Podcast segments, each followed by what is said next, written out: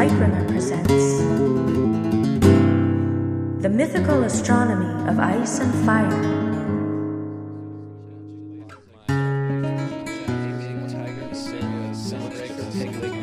lipstick in the chat, revolver, spirit of chat. watching A lot of my uh, patrons in the chat. Hey, Big. How's that? Did we get rid of the echo now? Speaking in tongues. Yep, it's just a little button I had to press. Well, there you go. Thanks, everyone. Hey, Lady Shar. Hey, Drunk a Song of Ice and Fire History. We know your real name, but I won't give you away. What's up, Tim F? Johan? All right. Newt? Looks like everybody's rolling in now. Okay. So we got uh, we got some good questions sent in, and we're going to go ahead and rip at those. But um, if any you guys in the chat have any questions you want to fire up, go ahead and throw them out. How did everyone like the last essay? Um, I'm getting a lot of people saying it was one of their favorites. Everyone likes Aegon and his sister wives, Visenya and Rhaenys, and to find such detailed moons of ice and fire symbolism there was pretty exciting.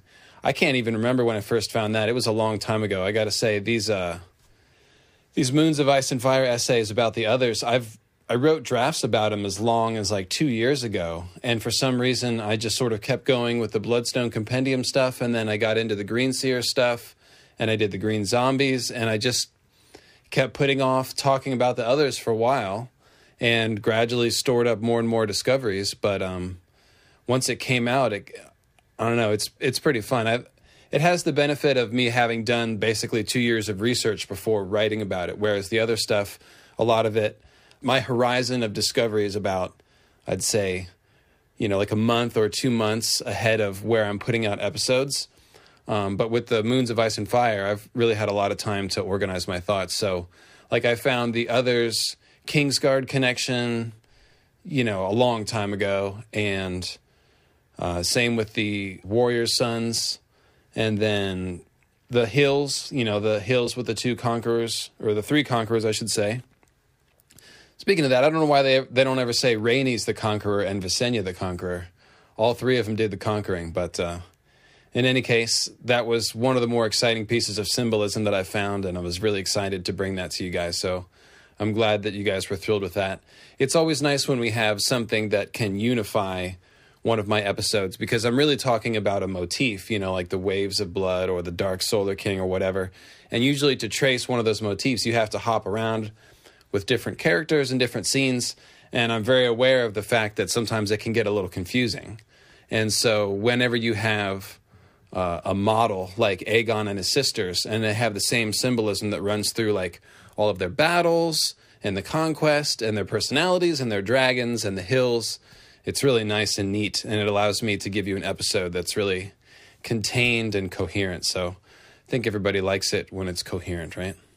Yeah, my notes would make you not want to read my essays. Like, I got to tell you, there's a big difference between throwing a bunch of ideas out there in an unorganized fashion and then like carefully tailoring it to a a narrative. Like it really makes a difference. Um, you know, I read some of my first drafts when I first started writing, and they're just bouncing all over the place from topic to topic, and it's really it's hard to read, and it just makes it sound a lot more crackpot. So, in order to present, you know, this stuff, like, see, a lot of people when they're doing theories and stuff, they're trying to make the theories. That's the point, is to like guess someone's identity or to guess how the story's going to end or something like that.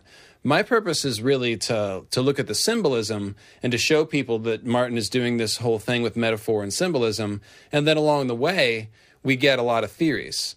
Um, so, but the theories aren't really aren't really the point of themselves. So, I guess what I'm saying is, oh, okay, I remember what I was trying to get to. My point is like if I just threw it out you know, with all the conclusions first, uh, it would it would sound really cluttered and confusing when I write an essay, sometimes I periodically uh, think about starting with all the conclusions first and telling you this is what I think, and now we're going to go prove it, and then go through and prove it. But that that writing order never really works for me because the conclusions come out at first uh, too bold, and it sets the listener sort of against it. And then I'm going through and listing all these examples, and it's like, oh, so you're trying to prove this grand thing with this little bullet point, and it doesn't really hold up. It's not as exciting. So, what I like to do is start with one little idea that is understandable and then just build it up and sort of take you along the path of discovery that I have, where I start with one connection and go, hmm, could it be? You know, is it possible that? And then we sort of, okay, well, look here, it appears again. And look, this other character is giving us the same symbolism. And then sort of gather them together. And then we together, like me writing and you reading, can sort of analyze it and say, well, what does this mean? And then that's when I like to throw out my ideas, but then sort of invite you to say, well, but what do you think? It could be this or that, you know? So that's the format that seems to work for me and, and keep it away from sounding like too much tinfoil.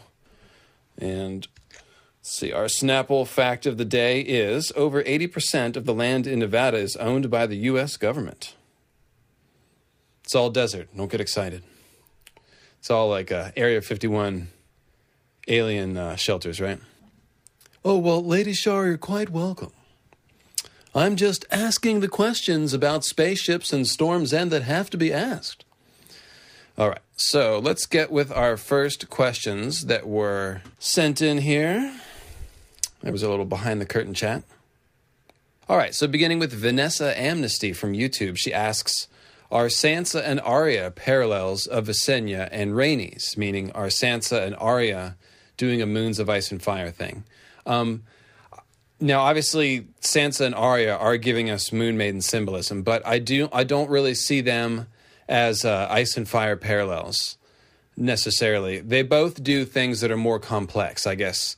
Arya is actually more like um, one of the male figures. She's more like a Night's King, Azor Ahai Reborn, Black Meteor figure. And she's also got that Children of the Forest symbolism. As I mentioned on the uh, Weirwood Goddess series, she's basically a combination of Death Goddess and Children of the Forest symbolism.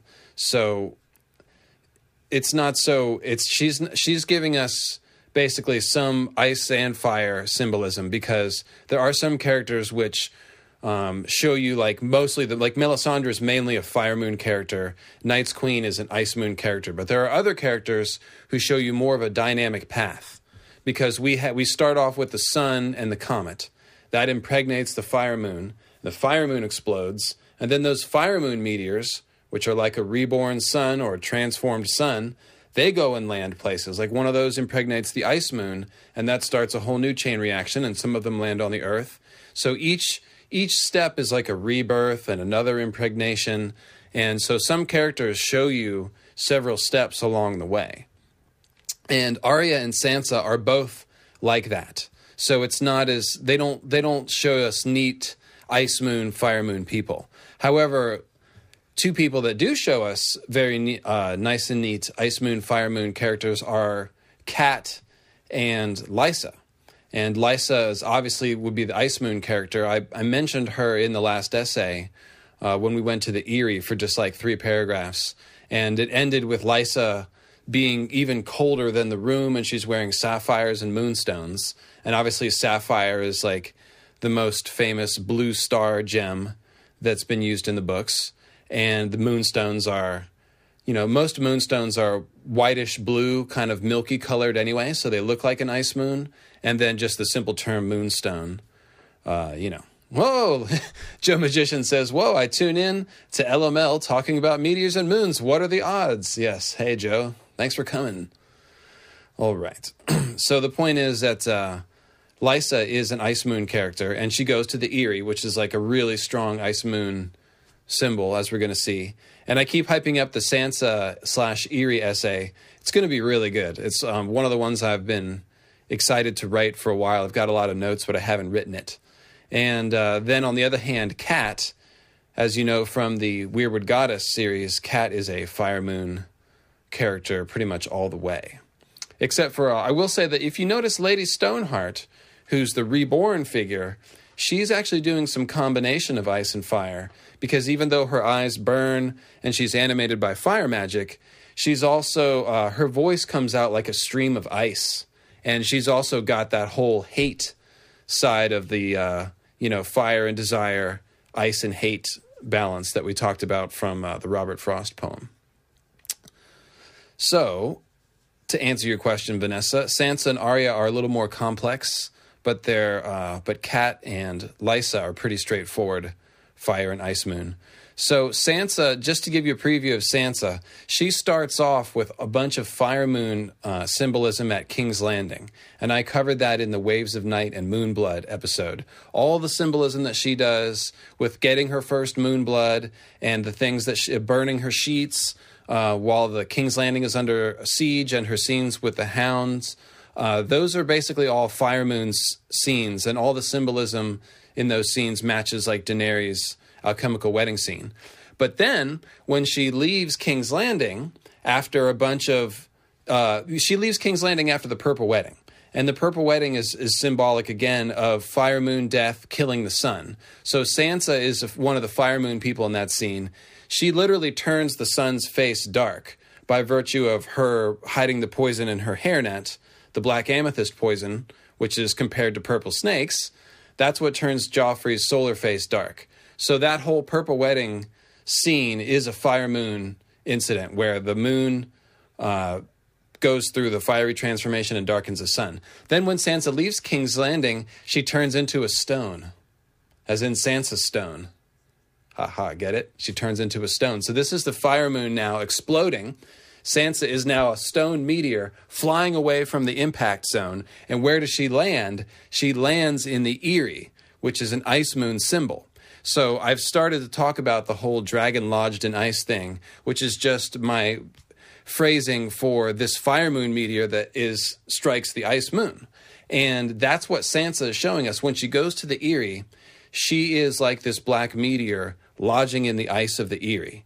And this is a really important thing because this has to do with the origin of the others the reason why the others have this frozen fire thing going on is because of this black meteor that's inside the ice moon symbolically. So I'm going to get into that a lot more, but basically the, the short answer for Sansa is that she transforms from a fire moon to an ice moon. So when she's in the Eyrie, she's doing a lot of Night's Queen stuff. Um, and that's because she is the piece of the fire moon that lodged in the ice and transformed into an animated ice moon. Yeah, I'm a wild man. I'm wild. I'm crazy. I didn't even wear my horns. I was thinking about just wearing the horns every time. It was so much fun, but I don't know. I decided against it. So Emma Smith asks question, have you got any other full series planned or are you building on all of your compendiums from now on?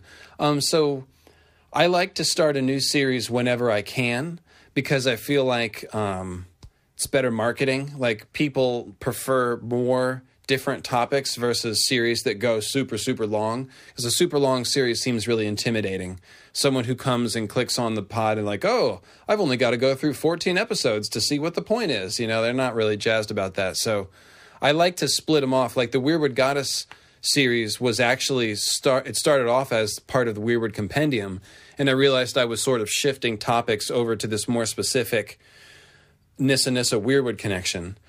So I decided to make that a separate series. So Joe Magician says, get the horns.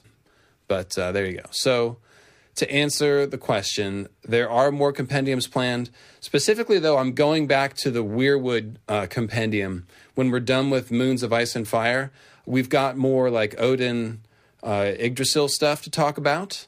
And then we're going to go back to Moons of Ice and Fire uh, and analyze it with all the Weirwood ideas in mind. Like you guys may have noticed so far in the Moons of Ice and Fire series, I've basically steered clear of all the Weirwood connections that the others have. And the others obviously have a ton of connections to the Children of the Forest, to the Weirwoods, and the Greenseers. Because if I try to talk about all of the stuff at once, it comes out like a total clusterfuck. And so what I'm doing is basically I'm working through the Moons of Ice and Fire stuff, just talking about the others and their connection, their symbolism of, you know, icy moon meteors and dawn and all that stuff. And then we're going to swing back around through a lot of the same scenes that we just looked at and talk about the connections to Weirwood. So there's going to be like two layers to the Moons of Ice and Fire series. Then we're going to start a series called Sea of Green Fire or the Green Seer Compendium or the Sea Green Compendium. I haven't decided on the name, but it's essentially going to be all about um, the the watery symbolism in the story. Uh, the patch face stuff, squishers, deep ones, merlings. The thing is that all of that uh, watery symbolism isn't really talking about deep ones and squishers. It's talking about green seers. And there's uh, I mentioned somebody named Ravenous Reader on my podcast frequently. Is one of my best friends on the forum, and she's obviously one of the preeminent minds of the forum, as I like to say. She's very smart and she contributes a lot of ideas to the podcast. She made one of the most important discoveries ever that uh, in all of the symbolism and punnery that's in A Song of Ice and Fire. And it's basically the idea that the word S E E C and S E A C are being switched. All right? Raven said, "Oh, we we have Ravenous Reader here in the chat in code, hiding hiding in the chat. Is that what's going on? Incognito." In any case, when Patchface says "under the sea," what he's actually talking about is inside the Weirwood net, the Green Sea. Think about it: the Green Sea, the Green Seers. So I don't want to let too much out of the bag because it's such a good idea that it's going to be worth multiple episodes because basically every single piece of aquatic symbolism in the books is actually telling us about green seers. And it's just it's just totally brilliant. Ravenous reader is going to get tons of credit. I'll probably sort of co-write it with her run the drafts by her or something like that because i'm basically blowing up her idea and uh, that's going to be a lot of fun. So let's see here. We've got Yep, no, you can all check form friend reference off your LML bingo cards. Yeah, that was a fun little ditty we did on Twitter. If you're not on Twitter, by the way, and you're in the Song of Ice and Fire fandom, you are missing out. There's the Song of Ice and Fire fandom sort of spans across many different forms and forms of social media, but Twitter is pretty fun. So, at the Dragon LML is me on Twitter, and you should find me, and then you get plugged into the network. So. All right. Uh, next question comes from Stephen Curtis from YouTube. I wonder if the Sept of Baelor is burned down with wildfire, as in the show. Does this possibly foreshadow the destruction of the ice moon? Answer is yes, absolutely it does. Um, and that is, I sort of mentioned that in the last episode where I talked about the idea that there are several fiery symbols hiding inside the. Oh no, I didn't. I'm. You know, I have to. I have to say, I'm sort of like three drafts ahead of where I've published right now. So sometimes I get confused what I've put out and what I haven't. But um, as far as the dragon locked in ice thing, inside every ice moon symbol, you'll find a symbol of the black meteor, the potential for fire. And so the wildfire in the Sept of Baelor is one of those examples. Um, remember how I just said that Sansa turning into a stone and becoming lodged in the Eyrie is like the fire moon meteor getting stuck in the ice moon. Well, Cersei does the same thing when she goes and gets stuck in the Sept of Baelor. And they even shave all her hair off, which is sort of symbolizing a meteor whose fire has been put out. So Cersei obviously is a fire moon character. She goes and gets trapped, literally trapped, in the ice moon symbol. So that's basically, and Cersei obviously is compared to wildfire many times. So the idea of wildfire hiding under the Sept of Baelor and Cersei being stuck in the Sept of Baelor is basically the same symbolism. And so the idea that Cersei will set it on fire with wildfire in the books, just like in the show, I think that will happen because it fits the symbolism. Alrighty here. So I'm getting a couple compliments on the Crypts episode that I did with Joe Magician. And thank you very much. That was loads of fun.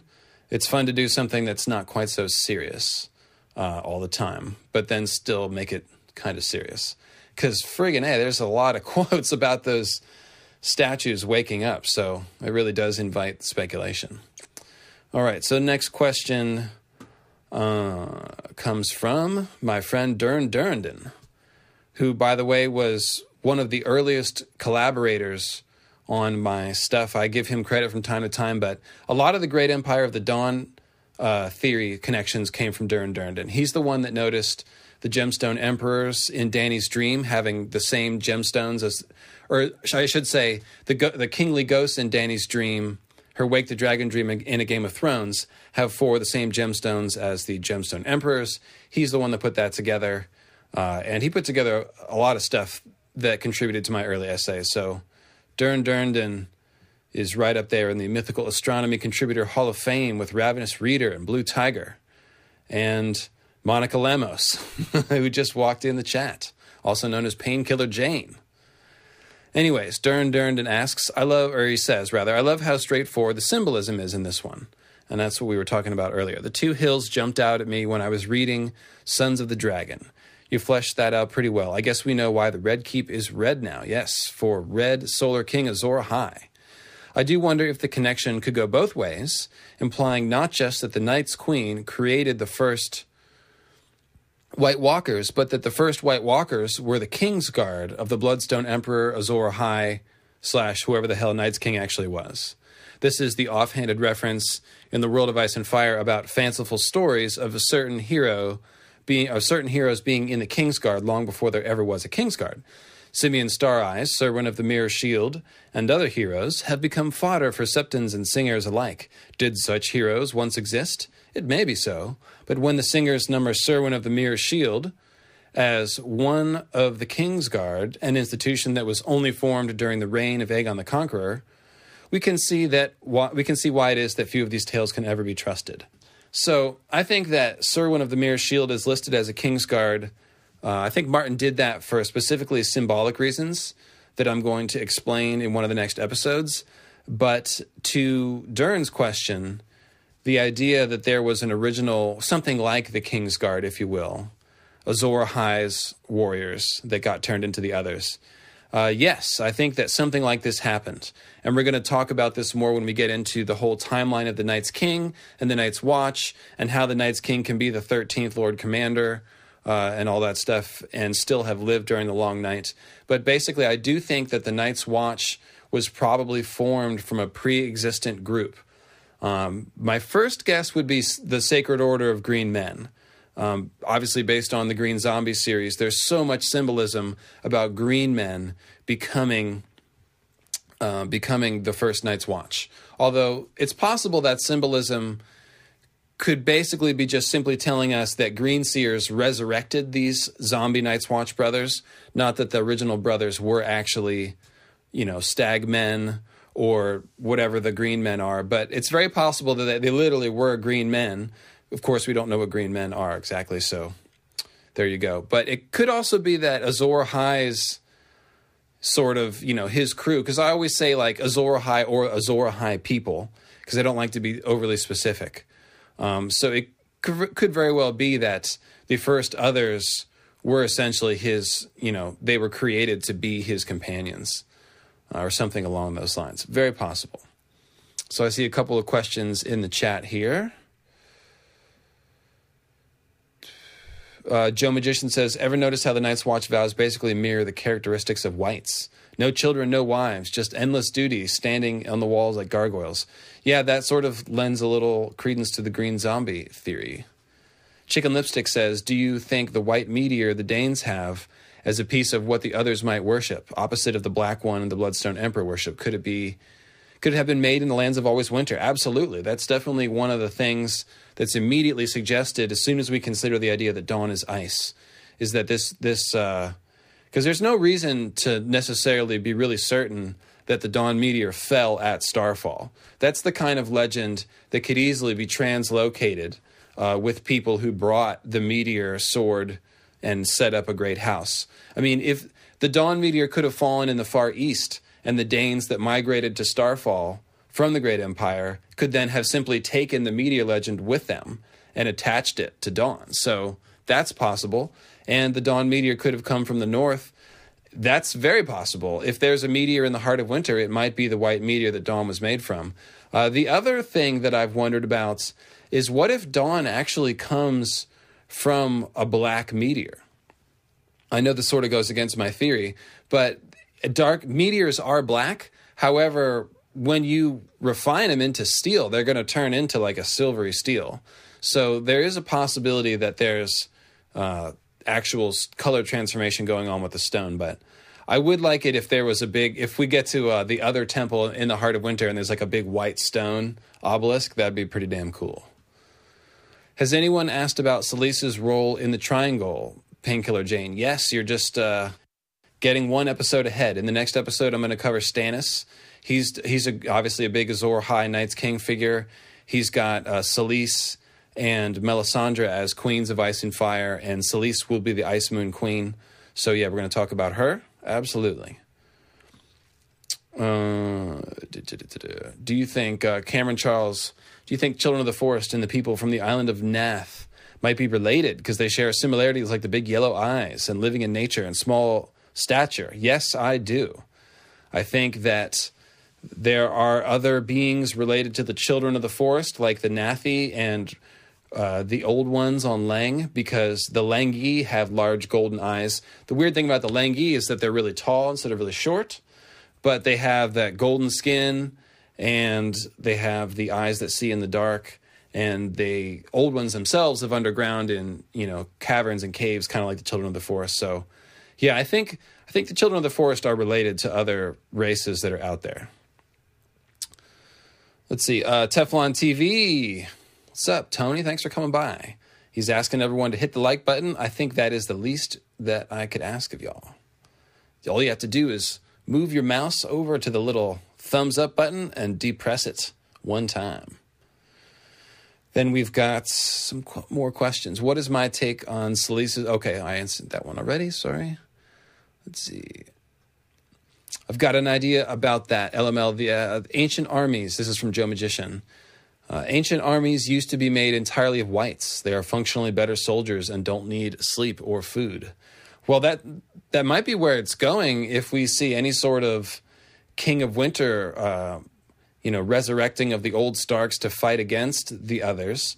And I'm already proposing that the original Night's Watch were undead zombies fighting against the whites. So uh, Meteor shower that like button, people. That's a good one. Thanks, Tim.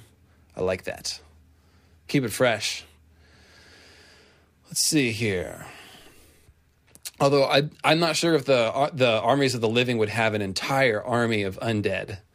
That would be some pretty necromantic stuff, but we'll see. What's up, Alaska Sandman? Thanks for uh, sending those ideas to me on YouTube this week. He says, I'd rather like the idea that while Dawn was forged from a meteor, the main difference between Dawn and Valyrian steel the white and black trees used for carbon into iron to make the steel. So, yeah, that's so there's a lot of symbolism about uh, tree swords. And I haven't gotten into it too much. It's more on the Dawn side of things. But obviously, you guys know the Yggdrasil myth and the Barnstokkr sword that was pulled. Actually, I'm sorry, not from Yggdrasil. Barnstokkr was pulled from the Barnstokkr tree the sword was named Gram.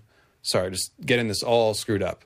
Uh, so yeah, the sword Gram was pulled from the tree, and there's a lot of swords from the tree myth.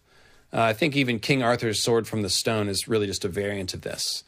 So one idea, one way that we can have a tree sword is because in order to make milk glass, what you actually do is you add ash to glass, and one of the best ways you could get ash is from burning trees or uh, bone ash. And of course, weirwood bark is compared to bone.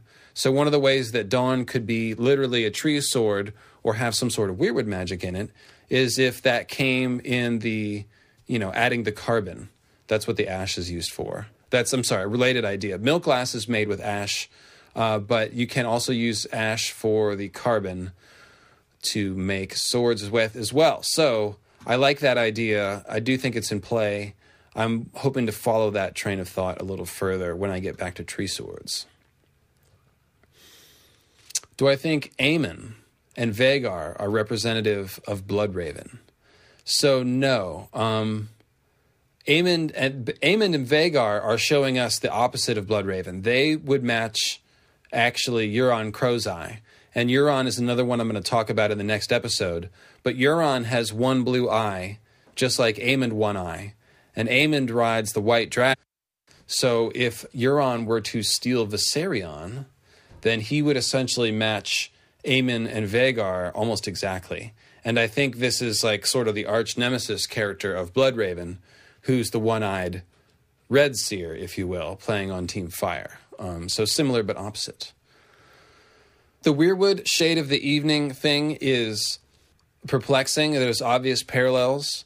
Um, I'm actually going to drill into that in my next episode, so I will reserve that question for then. Let's see here. And uh, yeah, so let's go ahead and jump to Dairyman's contribution. It's all the way at the end. Uh, but Dairyman has a cool blog on WordPress called The Plowman's Keep. And he always has very insightful comments. And he says just a few thoughts on the hoary old bitch thing, which I found interesting. Hoar isn't just a synonym of snow or ice, but to be a bit more precise and pedantic, it is the frost that encases solid things on a particularly humid, cold day, hence the idea hoarfrost. When Jon sees those trees encased in ice, they're covered in hoarfrost. Hoar is literally the magic north of the wall, if you will. So, thus, it's an especially apt term for Vhagar. Then he says, So, whilst reading about the Iron Islands in the world of Ice and Fire, it came to me that this might be related to why the Ironborn who took over the Riverlands were from House Hoar. Not sure how this jibes with the Hoars having black blood, but it cannot be a coincidence to call these raiders essentially icemen, icemen who met their doom on the God's Eye. So, what I think the idea so the hoarfrost is the ice that covers things, right? And so, when the black moon meteor, see you later, Aaron, thanks for coming by. Catch the rest on YouTube. Uh, in any case, when the black meteor gets lodged in the ice, get, it's kind of like a, first of all, it's kind of like a sword being tempered in cold water. But essentially, what happens is the meteor fire is put out and the meteor is frozen. So when we have the black blooded line becoming hoars and becoming frozen, if you will, that's that's more of that frozen meteor symbolism, I believe. However, I'm going to follow up on that when I get back to that topic because I'm sure there's probably more there. And in fact, um, if you'll just be patient with me for a second, I will flip over to Westeros.org, where somebody made a really cool connection after Dairyman posted his comment there. And I thought it was really good. It comes from Corvo the Crow. Okay, so he says um, Tysha, he believes that Tysha is the sailor's wife in Braavos, who's one of the uh, whores, ladies of the night, shall we say, one of the courtesans in Braavos. Um, and her daughter is Lanna, who is supposedly worth three times as many as the others. And that is actually a call out to the story of Tysha when Tyrion, uh, when Tywin told Tyrion to give her a gold coin instead of a silver because a Lannister is worth more. So this is a theory that's been running around for a while um, that Tysha is, you know, Tyrion's long lost Tysha is actually the sailor's wife, and her daughter. Oh, pardon me, got a phone call. And her daughter Lanna is actually potentially Tyrion's daughter. Um, so the interesting connection here, he says, not only is Braavos a series of islands, but do you know where sailors' wives go in particular? The other whore said that Thaler's wife visited the Isle of the Gods on the days when her flower was in bloom and knew all the gods who lived there, even the ones that Braavos had forgotten. So the Isle of the Gods is very similar to the Isle of Faces in the God's Eye. And we were just talking about how the whores of House Hoar built their castle on the God's Eye and then met their doom on the God's Eye Lake. And then here we have a whore, if you will, going to the Isle of the Gods. So I'm going to follow up on this line of symbolism. I can't tell you exactly what it means yet, but it does seem to be uh, a connection going on. And if you think about the God's Eye eclipse alignment, the whole idea of the God's Eye is that it's a it's an eclipse. It's a moon coming in front of the sun and making an eye. So if the ice moon is going to get a meteor uh, event happening to it as well, it's going to make another God's Eye. Um, I'm sure that we'll get a replay where we'll see the moon wander in front of the sun and there'll be an eclipse and then there'll be an explosion. Um, that's when I throw myself a party, bake myself a cake, and declare myself the winner of the internet. Uh, hopefully that'll happen. Maybe it won't. But if it does, we'll get another God's eye. So I think that um, that's why we see one eyed symbolism with ice people like Euron or uh, Aemond One Eye, or uh, who's the other one that has one blue eye? Oh, Waymar in the prologue. And then we also get one eyed God's eye symbolism with the. Uh, with people like Bloodraven and Beric. Hey, Sanrixian, thanks for showing up. Nice shirt. Yes, it is a nice shirt, isn't it? This is the Three Black Dogs by Sanrixian. And I got it in blue and gold. It's got an eye and a Cerberus thing going on, so I bought that shit up as quick as I could.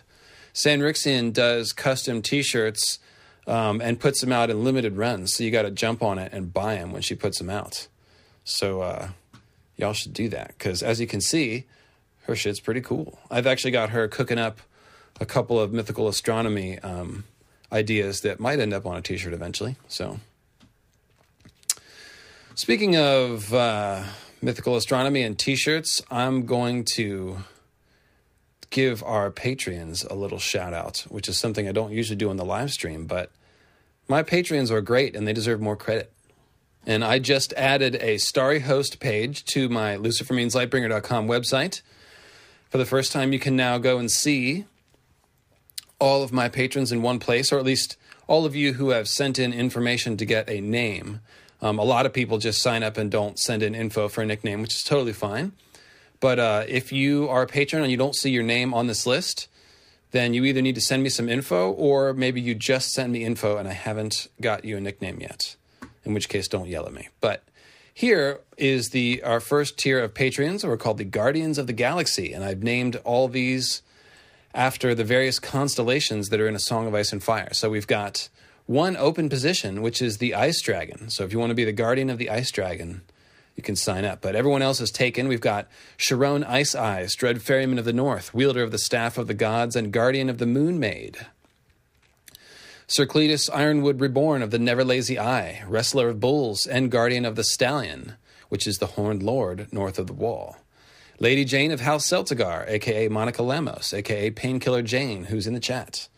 Emerald of the Evening and Captain of the Dread Ship Eclipse Wind, Guardian of the Crone's Lantern. Sir Imriel Jourdain of the Tor, Spinner of the Great Wheel and Guardian of the Sword of the Morning. Sir Harrison of House Casterly, the Noontide Sun, whose words are deeper than did ever plummet sound, Guardian of the Shadow Cat. Sir Morris Mayberry, the Upright, Climber of Jacob's Ladder, whose words are, I drink and tweet things guardian of the ghost. Lady Diana, the ghost huntress, pursuer of truth and guardian of the king's crown, which is the cradle north of the wall. Antonius the conspirator, knower of the unknowable, dispenser of justice, whose house words are Atu Rufus, guardian of the galley, and our newest guardians of the galaxy Patreon, Memosime. Memosine, sorry, it's a little tricky. The poem on two feet, mother of muses, rider of the dragon Sega, and Guardian of the Swan. All right. So you can see we got some pretty creative nicknames going on. All right, so next question from the folks who sent in questions ahead of time. Actually, no, let's check the chat, and see if I missed anything. Hey, it's Westeros history. Let's let's all pat each other on the back for our great Crypts episodes. So if you have enjoyed, uh, if you enjoyed our Crypts live stream, Westeros History just did a very much uh, thorough and exhaustive exploration of not only the crypts but also House Stark. They went into probably my favorite part of the episode was when they went into all of the uh, the named Starks that are in the tombs and gave us a little info. The Edric Snowbeard section in particular had me all fired up. So check that out on History of Westeros if you don't listen to them already. I'm sure pretty much all of my people listen to them already. So, yes, we got lots of tales from the crypt suitable for the Halloween Samhain month. So, there you go. All right, uh, so we've got Durran Durrandon answered that one. JHS Blackfire. Yes, JSH Blackfire on YouTube says, I have a question theory, LML. Hope this message finds you. Yes, it did. The Kingsguard protect the true royal blood of the dragon, Targs, and yet they are a symbolic embodiment of the others, both created by ice queens who are married to the Sun King, aka Bloodstone, Night King, etc. So does this mean that the others were created to be loyal protectors of the dragon lords and not the children of the forest like the show suggests? So this is um this is similar to a question that we got asked earlier. And yeah, that's kind of one of the implications. Azor Ahai made the others. The thing is that I, I think pretty sure he did that by attaining the fire of the gods through the Weirwood magic. The entire point of the Weirwood Compendium is to show you that Azor Ahai was on some mission to obtain the fire of the gods, and that's that mission involved becoming a green seer or invading the Weirwood Net or something like that. So if he became Night's King, or if his son became Night's King or brother or something like that, then basically he created the others not to protect. See, I, they, yeah, I would disagree with the show. I don't think it's as simple as the children of the forest made the others because the humans were fighting them off and killing killing the uh, children. That's a believable storyline. It makes a certain amount of sense, but I just think it's going to be more complicated in the books. Um, so yeah, the the purpose, the motives of Azor Ahai, Night's King, creating the others is something we're going to have to figure out. Um, the idea that they're protecting him, yes, I mean that's part of it, but I think there's something more to it that we're going to have to dig into. So I probably can't give a quick answer to that right now. Then he says, um, oh, he's got some additional comments. Let's see.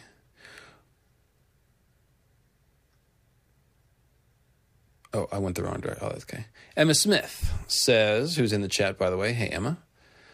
Great work yet again. Beautiful catch with Vhagar's coloring. I had been trying to look for the ice symbolism in Sunfyre Vagar versus Meleys' battle a while ago, and there it is. Um, I was just wondering what you thought of the wildfire activity at the Dragon Pit. So the First is cremated there by the pyromancers.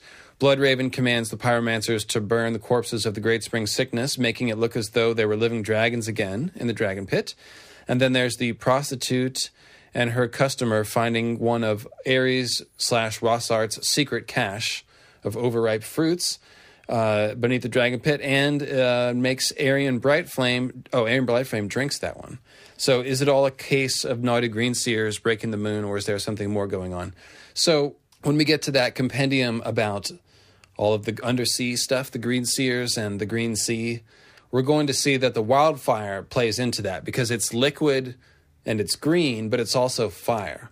And what I've noticed about wildfire is that it's not limited to ice, team ice or team fire, if you will. Like we find it under the Sept of Baelor, and we and we find it associated with the Dragon Pit.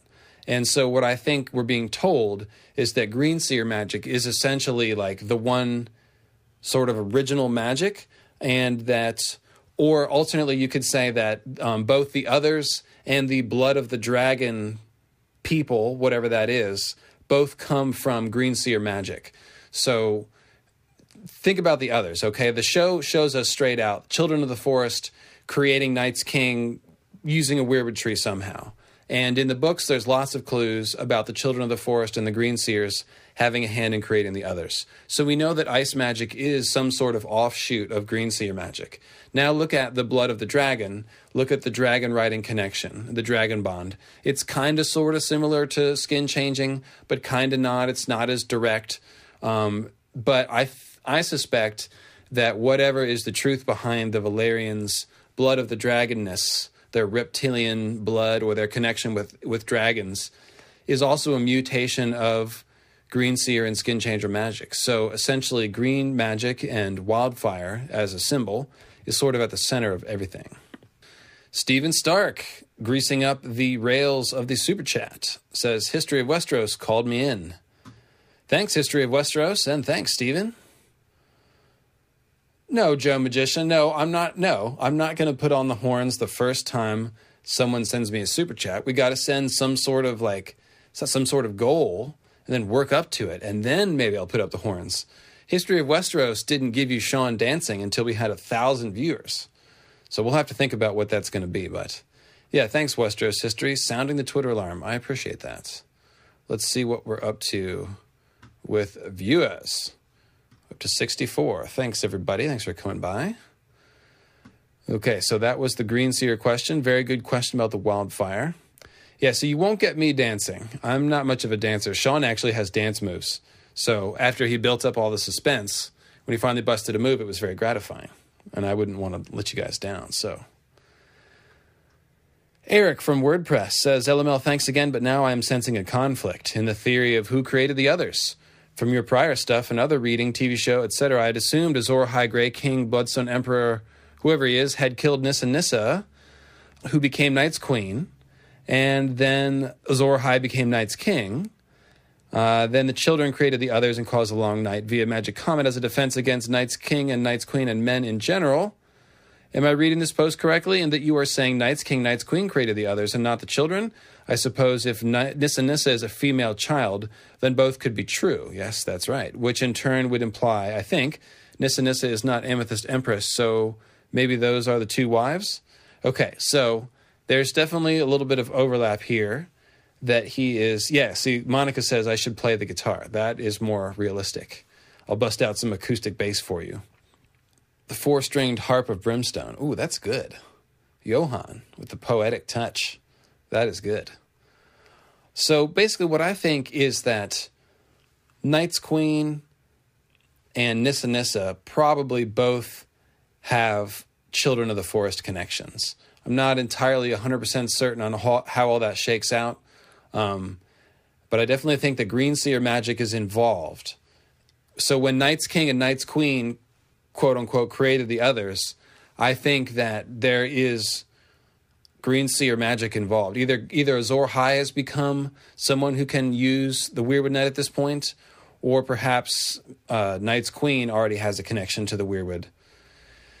But I think it is a case of where they're like sort of both are true. Um, there is there are children of the forest connections in all of this. And the other thing is that we have to consider the idea of hybrids, of humans with children of the forest descent being more common than we have now. Like the Starks, theoretically, they must have had some infusion of children of the forest blood, either through the Marsh King or the Warg King or something even more ancient. Um, but you know, 8,000 years later, they don't look like children of the forest anymore. Like the Crannog men look a little bit elf like, which may or may not be because of like more recent connections to the children or more influx of children of the forest blood. But the Starks have distant children of the forest blood, and yet they look like people. So when you go back to the Dawn Age and the Age of Heroes, I think there's a lot of evidence that there is a lot of green seer kings, uh, or at least skin changer kings. Um, one of the most important things I think in A Dance with Dragons is in Bran's last chapter, okay, he sits in the Weirwood throne. He has his first set of visions through the Weirwood face. Then, and that's after he eats the paste and he's sitting in the throne, physical contact with the Weirwoods. But then, after he's done with that, they take him to his bedchambers, they put him to bed. He's no longer touching Weirwood or anything, and as he's falling asleep, he's looking at the candle flame. And he falls asleep, and the next thing that happens is he starts seeing more visions out of the Weirwood, even older visions, in fact. This is where he sees the white haired woman forcing down the captive and, and slashing his throat, and Bran could drink the blood. All of that happens in that second set of visions. He's not connected to the Weirwood. And what that means is that once a green seer has bonded with a weirwood tree and eaten of the paste and made that connection, they can access the weirwood net without sitting in that throne, which means that you know, at first we tend to think we see Bloodraven and we think, oh, well, the Green Seers are powerful, but they have to be chained to the Weirwoods in a cave, and so that limits, you know, their power in a lot of ways. But Bran shows us that actually, while the Green Seer is young, he could theoretically walk and talk and swing a sword and sit on the throne and be the king and have a connection to the Weirwood net. And if you think about that, that is a scary kind of power to have, even if it's just um, skin changing. But a green seer who's not chained to a tree, those people would end up kings, is what I'm saying. Um, in in ancient days like this, it's the most powerful people that end up with with the rule. So when we read about the warg king, that's a clue. Like that's a clue. Like wargs and skin changers, they became warlords and kings. Like you look at Varamir Sixskins, Varamir Sixskins is pathetic. Okay, but people like him in ancient day that had more power, they would have been kings. And if you look at um, Bran's use of his wolf at Queen's Crown, that was the scene where Jon is with uh, the wildlings, and they've, you know, he's still with the wildlings. They've they've climbed the wall, and he's commanded to kill that old man, and he balks and hesitates. And then Summer jumps down into the fray and starts kicking ass, and Jon escapes. Well, Bran is basically sitting in the tower just sitting in there. He's just a little crippled boy sitting in a tower, but through his use of just one wolf, he basically drives off all these people and effects a little fight. So if you think about warg kings and multiple wolves and multiple skin changers. Like this is this this would be a force. So kind of going off subject here, but the point is, I think in the Dawn Age and the Age of Heroes, there were a lot more hybrids and humans that were green seers, quote unquote. So anytime we see stuff about the green seers, you know, brought down the hammer of the waters, or the green seers did this, we very well could be talking about human hybrids and not simply children of the forest. Because the one thing I always say when we talk about the children of the forest is that the children of the forest are not the protagonists. Like mankind overall is the protagonist of the story. The the children of the forest are an adjunct.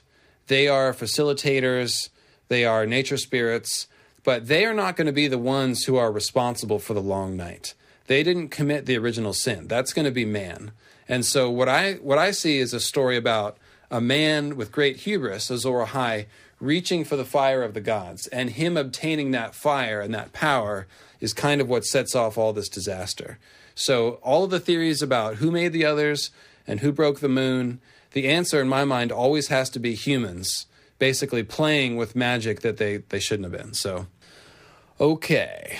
And Ravenous Reader in Disguise mentions that specifically we should notice that Bran accessed the Weirwood net while staring into the fire. And that I've always found that to be tantalizing.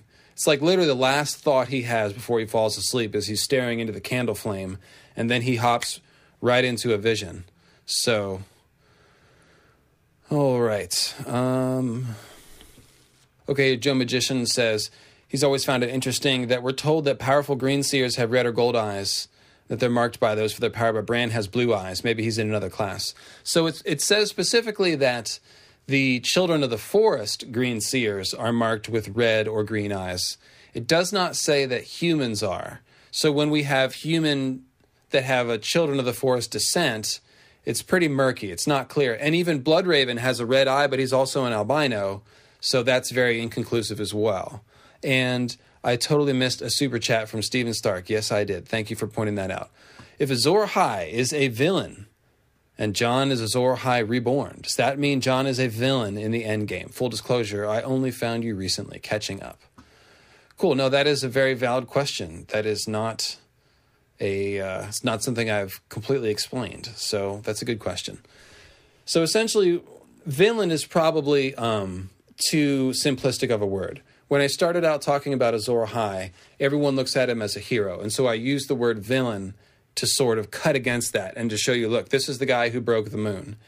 But what I think we're being shown is that, like, the solution to the problem um, is inside the problem itself. So, for example, the moon broke open and we got these meteors and we made this sword from it and it's all bad. But in the end, I think that sword that came from the moon was what we needed to use to kill the others, kind of just like the the, the myth suggests.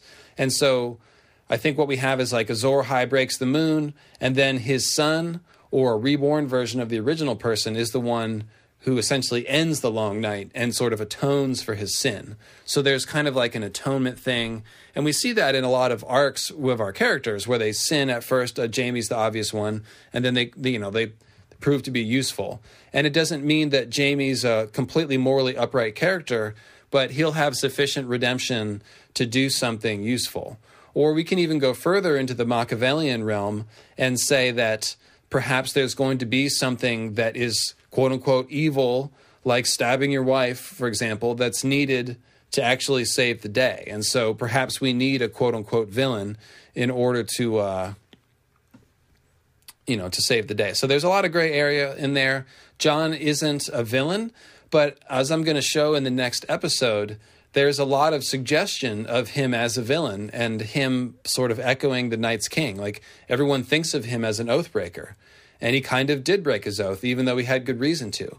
So that theme of moral ambiguity is really strong in Jon's arc already, I would say. Bubba Husky says, Wouldn't Gendry be the only character able to fulfill the Azor Ahai reincarnation prophecy, being as he's the only one capable of making a sword? Okay, well, I guess that would be a little bit more of a literal reading of the prophecy than I would take. But if you've noticed, uh, Bubba Husky, I've pointed out Azor Ahai symbolism in a lot of people, including Gendry.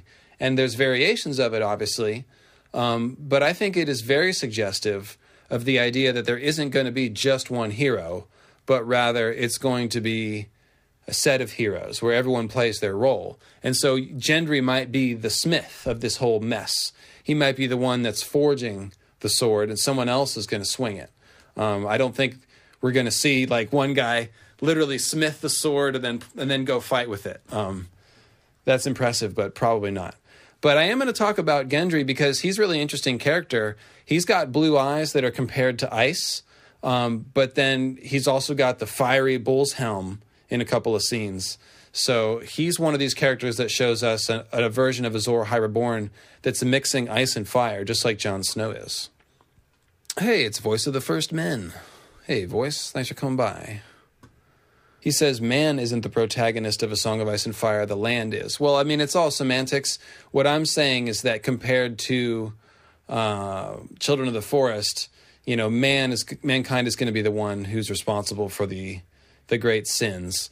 And I, I really don't think that the land is. I think I think the land is definitely a central character, um, but the the protagonist, the one who's reaching for the fire of the gods, is you know Brandon, as you would say, or Azor Ahai or Night's King. Like it's a man that's that's doing that. So that's what I mean by protagonist. Um, but you're right to point out that the land itself and the Weirwood Net is kind of like one of the important characters of the story. Uh, original sin, burning of the weirwood trees. Yep, that's that's one of them. Um, and I've I've uh, I know voice you're not caught up on all of my various theories, but I've proposed that is that the burning of the weirwood, that the burning tree is a symbol of Azor Ahai obtaining the fire of the gods, which is, in my opinion, tied to the creation of the others and the cause of the long night and all that original sin. So yes. Uh, let's see here. If Jon warging into Ghost before dying and being used as a soul vessel theory is correct, uh, and Mel's now he was a man, now a wolf, now a man again. Yes, that's essentially one of the main foreshadowings of that idea that Jon's going to go into the wolf and reappear. And some people think he's coming back with white hair. I think that.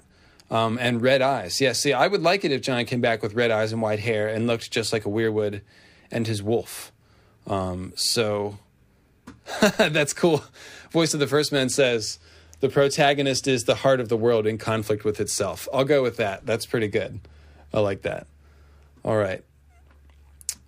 Uh, Gendry at the end with all those children is like the last hero, Thunderclap points out.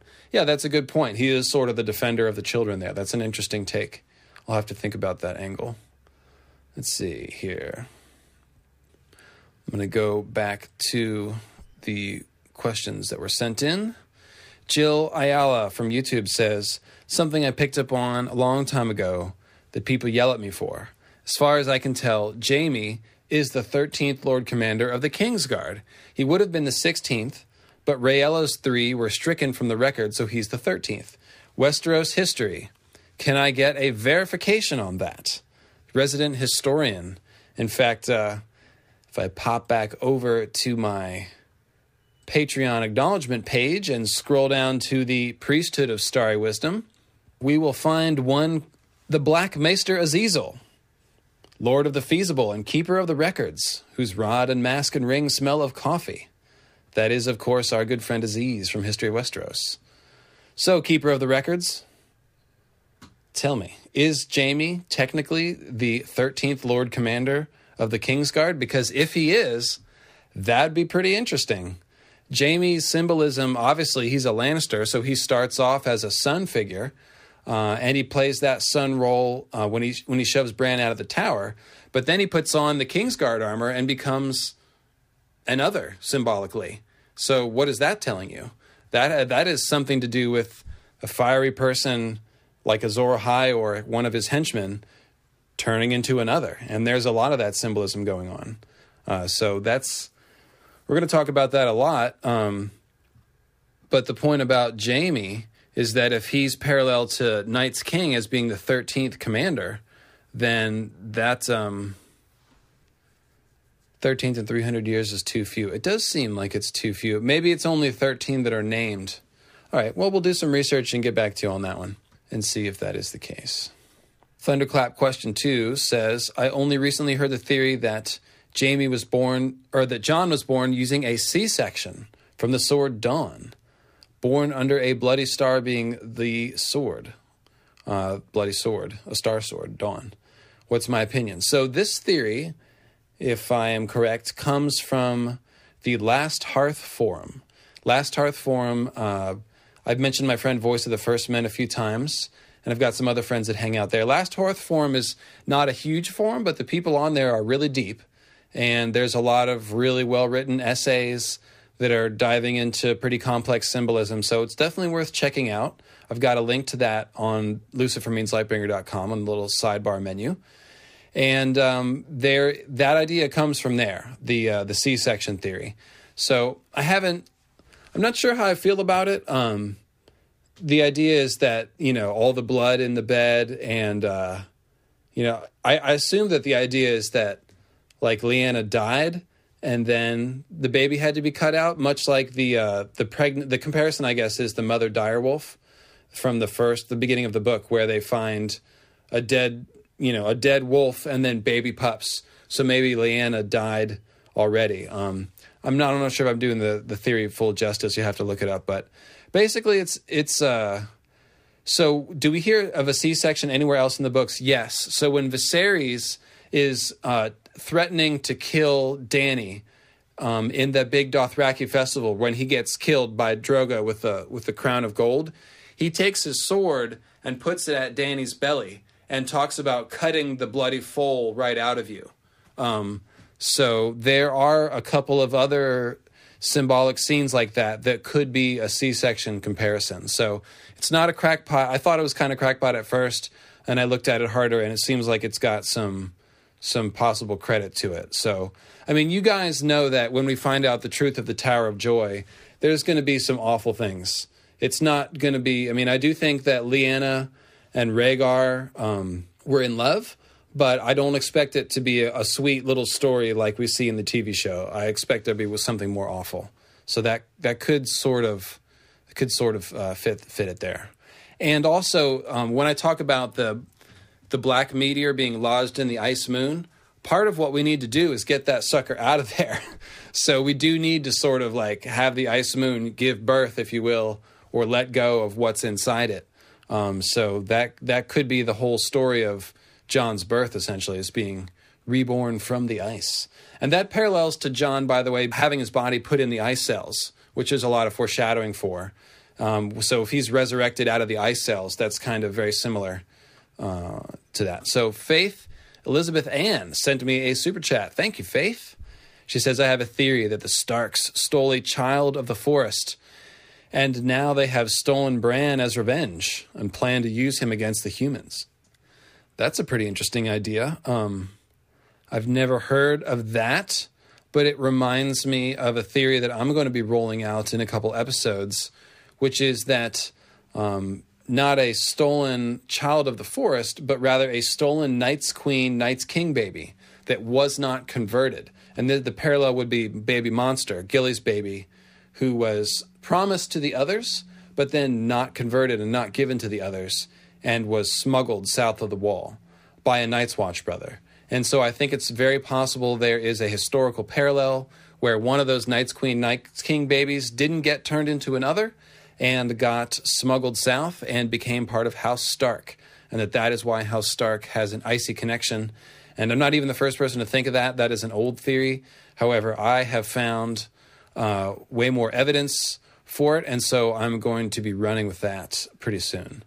Uh, and so it's it, but it's very similar to what you're what you're hitting on, Faith, with the theme of your question, as far as the others um, wanting Bran or wanting a baby back. So the idea is that if the Starks stole this Night's Queen baby, uh, is that the prince that was promised is actually like the debt that's owed, and that Jon somehow has to be given to the others as a sacrifice in order to honor this debt, or something like that. And uh, there's a lot of related ideas about, you know, how was the long night ended, some sort of pact, or maybe the Night's King giving his children to the others was like part of the pact that ended the long night and that he wasn't a nefarious villain for giving his children to the others, but he's actually like honoring a pact and then mollifying the others so they don't kill everyone. That's a really old form theory too. So, what do I call the world of our planetos? I uh, of our story planetos, Teros, or Girth. I tend to call it planetos. The first ever essay I wrote was astronomy of planetos. Um, which is kind of a clunker. I changed it to Astronomy of Ice and Fire, Mythical Astronomy of Ice and Fire, but I've always been using the Planetos because I just kind of like it. And let's see here. Lots of C section talk. So, once again, guys, if you want to see the full theory, go over to the Last Hearth forum, thelasthearth.freeforums.net for those of you listening and not reading the chats, but I will drop it in the chat. There you go. So, Next question comes from Johan. He says, Do you think that Dawn Ice went to Starfall because that's the furthest place from the wall in Westeros? Yes, I think that is one possible reason. Um, if like if Dawn is some sort of icy sword that's the most potent and deadly when it's in the hand of the king's uh, king of winter or a Night's King type figure, then it's possible that it was taken all the way south as a safeguard to prevent the King of Winter from getting that dread sword. Um, I don't know what the exact reason is, but I'm just noticing the the parallel. Like the King of Winter figure, Ned, he's got a black Dragonforge sword up in the north, and then down south we've got a guy with purple eyes, descended of the Great Empire of the Dawn, but he's got the icy sword. So there really seems to have been some sort of sword swap. And I've got like three different ideas about why that may have happened. But one of the ideas is that they needed to take the fire sword north to kill the others, but they also wanted to keep Dawn out of the hands of Night's King or the others or something like that. So I'll probably get back to that idea in the future. Let's see here. Forced truce. Uh, Joe Magician says, I kind of doubt the long night ended in a pact, more of a forced truce. Yeah, no, it's related idea. It definitely could be. So let's grab the next question here would the red comet be considered ice in space and then fire in the atmosphere? So, uh, you know, the idea is that a comet in space isn't actually burning. Uh, but if a piece of a comet were to fall through the atmosphere, then it would actually catch on fire. Um, I think that the comet is basically an ice and fire symbol all the time, simply because it's actually a piece of frozen rock, but it looks like it's on fire. And so it's essentially an ice fire symbol. I, I don't tend to t- think of it as more sort of complicated than that, but I could be wrong. So now I'm going to flip over to Twitter. I'm tempted to read Voice of the First Men's political post, but I will I will resist. People have been saying you should make a uh, politics podcast, LML, since I have so much to say about politics. But if I did that, I'd have less time for mythical astronomy, and so I probably will not do that. Plus, if you want a political podcast, you should listen to Pod Save the World, one of the Crooked Media podcasts. Those are awesome. But Blue Tiger uh, left a bunch of really good questions for me. And I'm going to pick a couple of those to talk about because they are great discussion topics.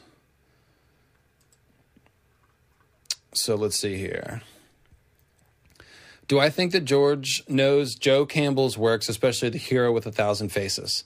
This is kind of uh, just a, what you call like a, a softball question here. So I've written an essay. Um, it's linked under the methodology tab at lucifermeanslightbringer.com. And it's basically called George Martin is Writing Modern Mythology. And it's essentially analyzing his sort of uh, mythological style of writing through a lens of Campbell's understanding of myth. I very much think that George is familiar with Campbell um, and that is absolutely a thing. And I wrote a whole essay about it. So if you want to check out that, then ch- click on the methodology tab of my website and you can see that one. And it's kind of short too. So um, then he asks, How do I feel about people who like my essays but consider the conclusions too far fetched?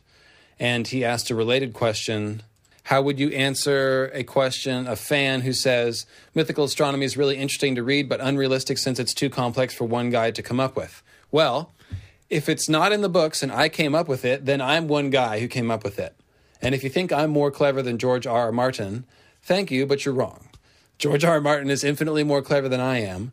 And uh, if I can, you know, hallucinate all this stuff, then George Martin could think of it himself. And obviously, if you listen to my podcast, you'll know that I think there's a lot of evidence for the core ideas that I throw out. So I would simply say that uh, it's not too complex for one guy to come up with. And that is, George is really freaking clever. And if you notice, it takes him five years to write a book. So it's not like he's just churning this stuff out. You know, these these are works of art. And um, mostly, I would just say, you know, don't don't be uh, don't you know just look at the evidence and make up your mind. Don't reject what the books are suggesting via metaphor and symbolism simply because you have the idea that it's just too complex. It's it's really not. I don't think. So, uh, what makes an author great, in my opinion? And these are still Blue Tigers questions. I think an author is great. And Martin Martin tries to tell us this over and over. He he's almost like comically over emphatic about this. He says the only thing worth writing about is the human heart in conflict, and this is a Faulkner quote. And basically, what he's saying is that it's the characters that matter. Like you can have the scenery can be spaceships and hyper futuristic stuff, or it can be skin changers and a gritty fantasy environment. But at the end of the day, no one cares if it doesn't have interesting characters. And interesting characters come from the heart in conflict. And what that means is like, you know, what are you striving for in life and what's holding you back? Whether it's your own failings or your own circumstances, like what are you striving against? Where is the conflict? Uh, and so that's essentially what makes an author great is someone who can write great characters that make you attached, that make you feel. I mean, we feel like we know Arya Stark. She doesn't exist. And even if you set aside the TV show, like the characters in your favorite books, they're real. They're as real as Santa Claus. And when you can bring characters to life in the minds of your readers, that's essentially what makes an author great. He said that'd be my my safe answer there. Uh, let's see. Another good question. The two moons. Why do you believe there was really two? Since Fire Moon and Ice Moon could just be the same celestial body but transformed. Um, and he mentions the sigil of House Harclay, which shows a triple moon goddess symbol, where you've got a crescent and then a full moon and then another crescent on the other side. So, first of all, um, it could be one moon that transforms. That's possible. Um, I can't completely rule it out. And I've mentioned that a couple times in the flow of the series where I feel pretty good about the two moons. Um, but it's it's possible that Visenya and Rhaenys, for example, are showing us two different stages in this one figure's life, this one moon character's wife. Uh, a lot of people think Nissa Nissa might have turned into the Night's Queen. I don't think so, but I'm not sure. And the, the, whole thing I'm proposing about a black moon meteor becoming lodged in the ice is really very similar for, to a black moon being struck and like shedding some meteors and then just kind of freezing over. It's really pretty similar. So I can't rule it out. And occasionally I will mention that as a valid theory for you to consider. Um, there are a few reasons why I like the two moons theory. Um, and I'm going to be sort of getting into those as I go. And I've listed some, but uh, you know, it's it's definitely possible, and it's not something that I can uh, dismiss easily. Even though I'd like to find a piece of conclusive evidence that tells me it's definitely definitely two moons and not not one that's changing. Um, but we'll see. When, by the time I get through the series, you know, you guys can make up your own mind and see uh, see what you think. Um, Julie says, uh, "Oh no, she's asking somebody else a question." All right, cool. Um, so the two, uh, Rixian says the moon's theories, one being broken, makes sense with the seasons being screwed up. Yeah, so I'm going to talk about this in a future episode, but basically, if we had an ice and a fire moon, and if they had some component of magic to them, then I feel very strongly that uh, this was governing the, the seasons and two healthy ice and fire moons spinning in orbit the way they're supposed to. Not a very good orbit, but you get the idea. Um, that would give you balanced seasons, perhaps. And what we did was we broke the fire moon and we sent pieces of it down to the earth. So its fireness has been inverted into this shadow and darkness associated fire, and then it's been brought to earth. And the ice moon, meanwhile, up in the sky, got infected, if you will, by one of these black meteors. and so it's all screwed up too. And so I think that the seasonal issue does come back to this moon moon uh, disruption of equilibrium. That's like, or if you just want to look at it of like a thirty thousand elevation, you know, foot elevation view, you can just say if you had moons that were ice and fire and any sort of disaster happened to them, that could be the answer to the disruption of the seasons without getting into the weeds of how that disruption actually worked. But so Johan is asking about the warlock symbolism. So Johan, that's going to be in Moons of Ice and Fire 4 called The Night Was His to Rule. It's going to have Stannis and Jon Snow as Night's King parallels, and it's going to have a big section on Euron and the Warlocks, and I'm going to cover the Forsaken and stuff. Yes, yeah, the uh, the next episode is going to be pretty good. Um, it's uh, got some serious like Night's King stuff. We're going to start to figure out some stuff about the Night's King and Euron's mythical astronomy. Like he's up there with Beric as far as like the best mythical astronomy in the book, or Timett, son of Timett. That's another great one that I haven't talked about yet. Um, he's uh, the one-eyed burned man of the red hand that lives in the mountains of the moon. Just to sort of throw that out at you, but uh, oh, and I missed my oh, man. I keep, I asking for super chats and then missing them. Inexplicable. Thanks for holding me accountable, people. Stephen asks, explain why Joffrey is the best king ever. Details. So Joffrey is the best king ever because he does the best job at dying and showing us what happens to the Solar King. His solar face literally turns black when it's struck by the purple black serpent poison of Sansa's hairnet. So that's why he does the best job of being a naughty Solar King who gets turned dark. That's about the only defense I can give you. Sandrixian is throwing me a super chat just for uh, to get me fired up. I think. If you got a question, Sandry, throw it at me. Let's see. Um, so Julie Stiles has been. I see. I see, Julie. You're having a little bit of a conversation about the predictive value of mythical astronomy. So mythical astronomy does not. I don't predict the future very much at all. My one prediction about the future is like. Um, actually, I've made a few small ones, but my big prediction is simply that the uh, the ice moon's going to take another impact and we're going to get more meteors and this is going to be the mechanism that causes the new long night. It'll probably knock down the wall. And i'm going to have an episode that has a collection of all of that foreshadowing coming somewhere in the moons of ice and fire. But other than that um, I don't predict the future too much, and what mythical astronomy symbolism does is it gives context for the future. So when we read the next book, um, it's going to be a trip. Like to be honest, I started doing this entire thing after A Dance with Dragons came out. So I've never had the experience of getting a new A Song of Ice and Fire book um, since I've, you know, gotten into this whole back and so I started unraveling all the symbolism. So when when we get to this next book, listen to this guy thinking we're going to read another book. Joe Magician. Don't be depressed, brother. Keep faith. I think Two Owl's coming pretty soon.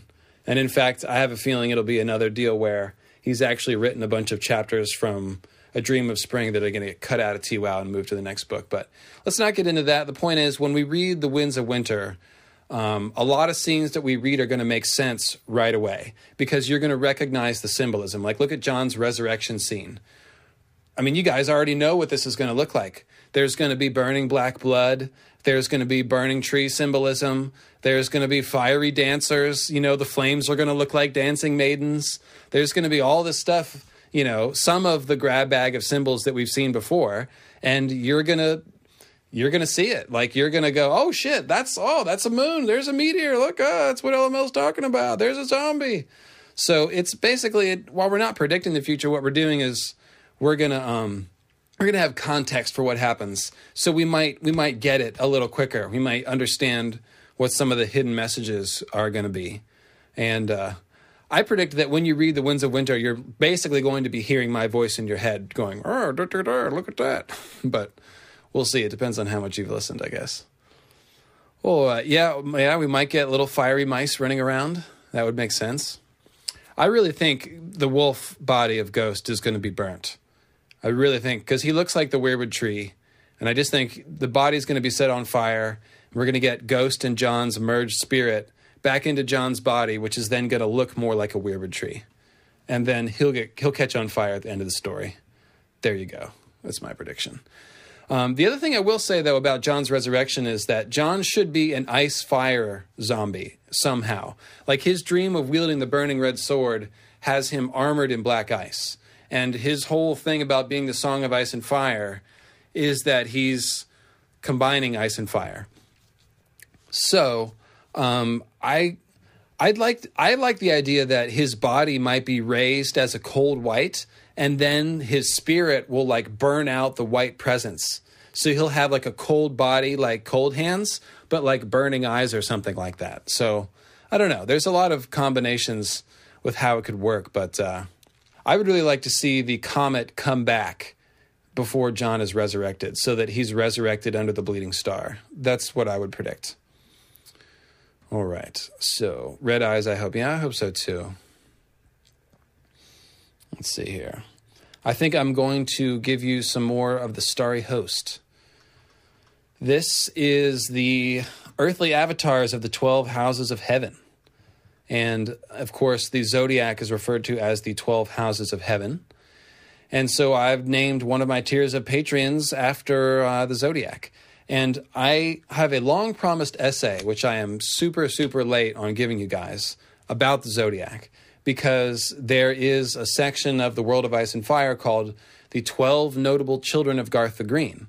And those 12 children are mirroring zodiac signs and the myths that go behind them. But the thing is that only about six of them are obvious, and the other six are very cryptic, and you have to go into other non Western uh, conceptions of zodiac constellations in order to figure it out. But I have figured it out, and so I will be giving you an essay that's all about the zodiac and the children of Garth uh, at some point soon. I just I have to pause my other series in order to do that. So, in any case, we've got Direliz, the Alpha Patron, a descendant of Gilbert of the Vines and Garth the Green, earthly avatar of Heavenly House Aquarius. Lord Leopold the Victorious, the Fire Lion of Lancasterly Rock, earthly avatar of Heavenly House Leo. Werlaine Dervish, Wolf's Witch of the Wolf's Wood, earthly avatar of Celestial House Scorpio. Searing Abyss, Tavern Keep of the Wine Spring Inn, server of Crow Food, earthly avatar of Heavenly House Sagittarius. Blue Raven of the Lightning Peck, whose words are The Way Must Be Tried, earthly avatar of Heavenly House Gemini. Sir Brian the Returned, the Serpent Bearer, Knight of the Last House, wielder of Red Song, and earthly avatar of Heavenly House Ophiuchus. Now you might be saying, Ophiuchus, who's that? That's not one of the zodiac constellations. Well, no, it isn't. However, Ophiuchus is uh, sort of the honorary member of the zodiac. It overlaps with Scorpio, and he Ophiuchus is called the Serpent Bearer because he's a giant, and he's he appears to be wrestling a snake, like sort of behind his back, like this and there's a lot of interesting mythology behind him. And I think George is actually using referencing the Ophiuchus myth, and that's something I'll talk about in that essay. So moving along, we've got Sir Dionysus of House Galladon, wielder of the milk glass blade, the Just Maid, earthly avatar of Heavenly House Virgo and Libra. So here's the other one that I'm going to explain. The reason why Sir Dionysus of Galladon is the avatar of Virgo and Libra is because George has combined Virgo and Libra. And here's how he did it. This was really clever. And it has to do with the sword called the Just Maid. Okay, so there's the bear and the maiden fair. And there's a lot of talk about fair maidens. Um, and then we've got the sword called the Just Maid. Now, instead of thinking about a fair maid as in, oh, she looks fair, think about her as being fair as in just. So then you can see that the fair maid and the just maid is actually the same term. Now, here's the thing the constellation Virgo, the Virgin, appears to be holding the scales of Libra. And they're they're sort of apart from each other, and they count the, the dividing line is right here, so they count as two different constellations. But Virgo and Libra are essentially part of the same thing. We have, if you look at the, um, you know, Lady Lady Justice that we have inside the courtrooms in the United States, she's a blind lady holding forth justice. And the idea is that justice is blind, it doesn't discriminate. But this this that's actually mythical astronomy. That is a representation of Virgo the Virgin holding the scales of Libra. She is the just maid because she holds the scales. So it's that she's the fair maid. So when we hear the story of uh, Galladon of Morn, he was given the sword, the Just Maid, by the maiden herself. So the maiden herself can also stand in for the moon. And so the moon giving someone a sword is really just more swords coming from the moon talk. But the whole idea of um, uh, Virgo and Libra being combined means that we need one extra constellation to make 12, and that's why he inserted Ophiuchus. So, anyways, there you go. Um, then we've got the Mystery Knight, known as Only Rusted Revolver, who's in the chat. The Lilith Walker, Great Dane Friend, and earthly avatar of Heavenly House Pisces. Ash Rose, Queen of Sevens, Mistress of Mythology, and earthly avatar of Heavenly House Taurus. Queen Cameron, Lady of the Twilight, Keeper of the Astral Cats, and earthly avatar of Heavenly House Aries. The Child of the Forest, known only as Feathercrow, the Weircat Dryad, earthly avatar of Heavenly House Cancer. And Matthias Mormont, to the Sea Goat of the Bottomless Depths, earthly avatar of Heavenly House Capricorn. All right. So, random question from Emma Smith. The Red Priests used slaves to worship their fire god, so is the enslaving of the Night's Watch done by Night's King akin to using slaves in a parallel ice church? I didn't think about that, but um, I'd probably have to think about the theme of slavery and the way that Martin is using it because it's definitely a big theme. Um, you know, a green seer is in a way a sort of a slave to the tree, and the tree is also sort of enslaved to the green seer as well. So there's a little bit of a, I think, I think it's something that Martin's playing with a lot. So probably can't give a quick answer to that. But the idea of, I mean, the undead are obviously slaves. And if the Night's King enslaved his brothers, then yeah, that, that would be, I guess, another parallel, wouldn't it? Let's see here. Joe Magician, what is my favorite subtle joke that George has put into the story? Oh, God. Can I think of something off the top of my head?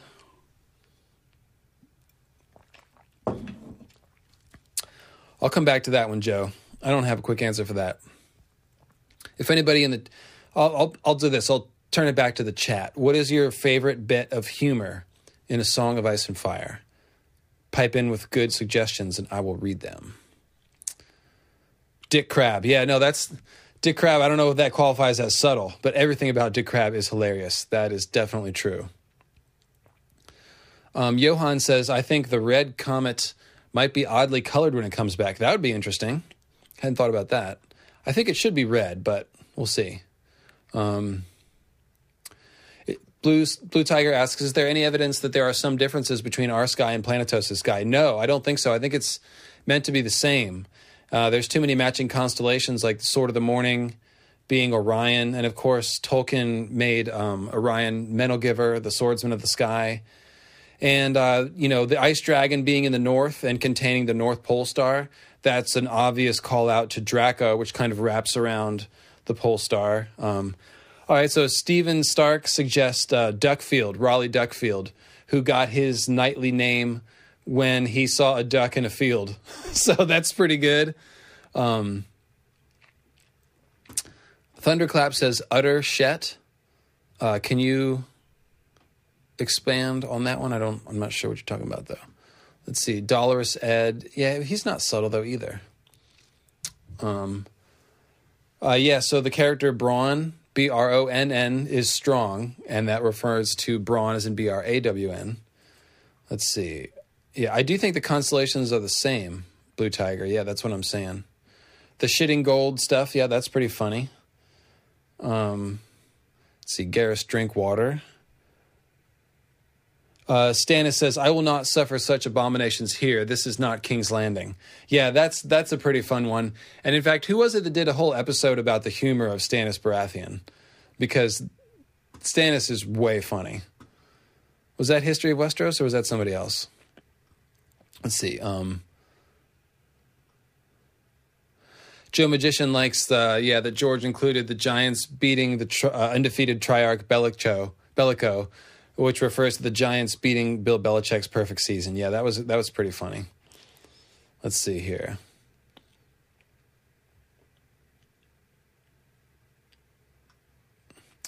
Painkiller Jane says, by the way, Mary is called Lady of Sorrows and is represented with a burning heart and seven swords stabbing her.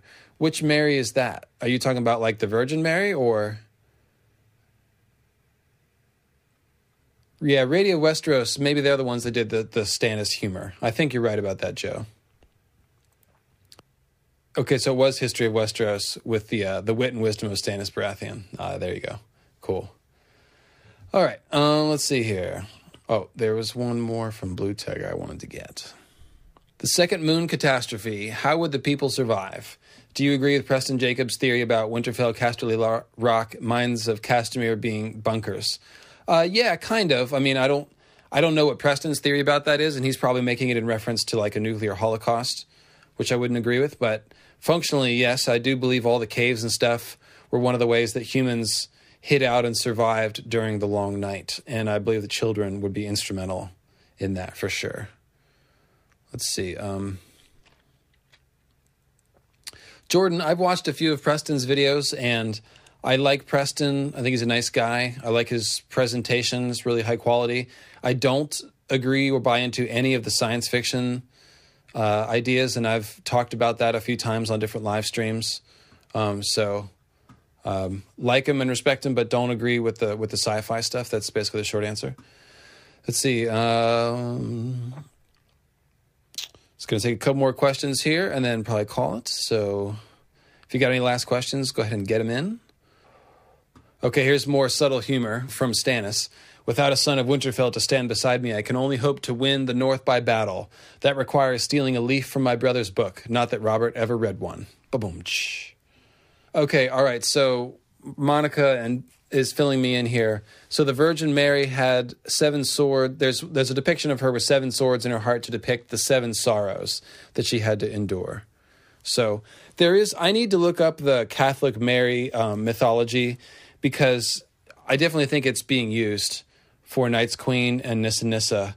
And if you guys remember the cover of that book that they showed in the show that had the like skeleton person standing on the moon and holding some sort of sword or comet, that actually turns out to be just an adaptation of uh, a very famous depiction of Mary standing on the moon. Um, so I need to do the full report on that. Stealing leaf. What do you think, uh, Blue Tiger? You think that's a clue about stealing children of the forest? Stealing a leaf from his brother's book? Could be. And yeah, so yeah, Sandrixian, the red comets are unusual in the sense that they really only ever look red because of specific atmospheric conditions. Usually they look blue and white. Johan, why are there sea children of the forest on thrones in the cave? Well, so we talked about that in the uh, in the Winterfell Crypts episode. It's really weird because they're we're not even sure if they're dead or not, um, or if there's anybody home. Like, are they basically just corpses being kept fresh by the weirwood roots, or it's pretty strange um, because we're told Blood Raven's the last Green Seer, so they obviously don't count as Green Seers, but they used to be Green Seers. So I don't know. I'm I'm waiting for an answer on that one. Quite frankly.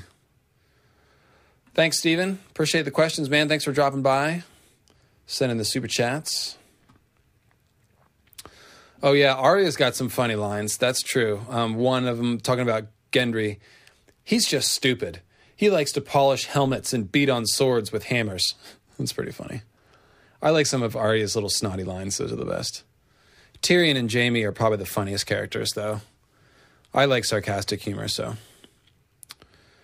All right. Thanks, everybody. Uh, I think I'm going to. I've actually got one more thing for you before we go. Yes, it's Thundarr the barbarian and his Sun Sword. Oh, it's not going to give you the sound from this. But look, it's a red comet and a moon cracking. Wait, what's happening to the Earth? It's an age of swords and sorcery, and oh, tidal waves. Got to destroy the Golden Gate Bridge. Every movie does that. Got the doom of Valyria going on here. What's going to happen next? Yes, all the technology is gone. The moon is cracked open. Did you see that? Let's wait, wait, wait, let's go back. Let's go back. What's that in the sky?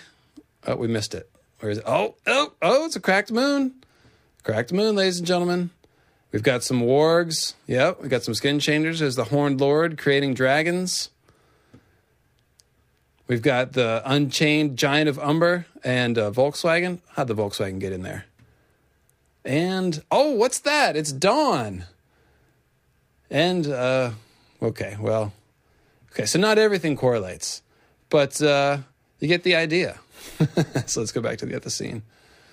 We've got the Sun Sword, and we've got the Moon wrecking. So what that is, uh, that is the intro to the Hanna Barbera series called Thundarr from the early '80s, and uh, this is sort of an example of how Martin combines all sorts of influences in his stuff. So you see a flaming sword, you should definitely think of Excalibur and the flaming sword that the garden uh, at the Garden of Eden that the angel has there, and you should think of Mithras and also Thundarr. So this is kind of how George works when we talk about, you know, oh, one person couldn't have thought of this; it's too complex. Be like, take a look at what he's doing here. Like it's it's it's eminently George. There's a sense of humor to it. It's not just a matter of copying mythology. He's also copying Thundarr and he's copying Marvel comics, especially the ones from the 60s and the 70s, and giving shout, you know, talking about Bill Belichick and the Giants. Like this is his magnum opus. And what he's doing is he's putting everything that he likes and everything that he's been influenced by, he's finding a way to use it as to create this master story. So in in a certain sense, if like the entire world was destroyed and all we had was a song of ice and fire to tell the story of human civilization it would do a pretty good job of like incorporating all the themes of storytelling and literature and mythology like that's almost what he's trying to do is to, like almost to create a time capsule of literature and art that he's inspired by and so that is the context that i would encourage people to see what he's doing it's uh it's it's very much carrying the torch um, carrying on the tradition of symbolic art that all of his influences and heroes have been creating, and he is doing his part to keep it alive to the next generation. And that is basically the most important thing that he's doing. That's what motivates me to do all this stuff and to keep showing all this cool stuff that Martin is doing inside his books. Like it's not it's I mean it's it's fun and it's clever to figure out the the stuff, but there's an actual like I really feel like this is important on a worldwide scale. The idea of symbolic literature, uh, the classic themes of mythology, using symbolism in this way, it's really important. It speaks to a deep level of the human psyche, and it's something that we can't lose. And George Martin is trying his best to keep it alive. So I'll go ahead and end on that note and uh, say thank you to everyone who joined me. And like I said, the next episode is going to be all about Night's King parallel characters Stannis, Jon Snow, and Euron. And there will be another dragon battle, and it's going to be pretty friggin' cool. So I will see you next time, folks. Thanks for joining me. And now I will end the stream.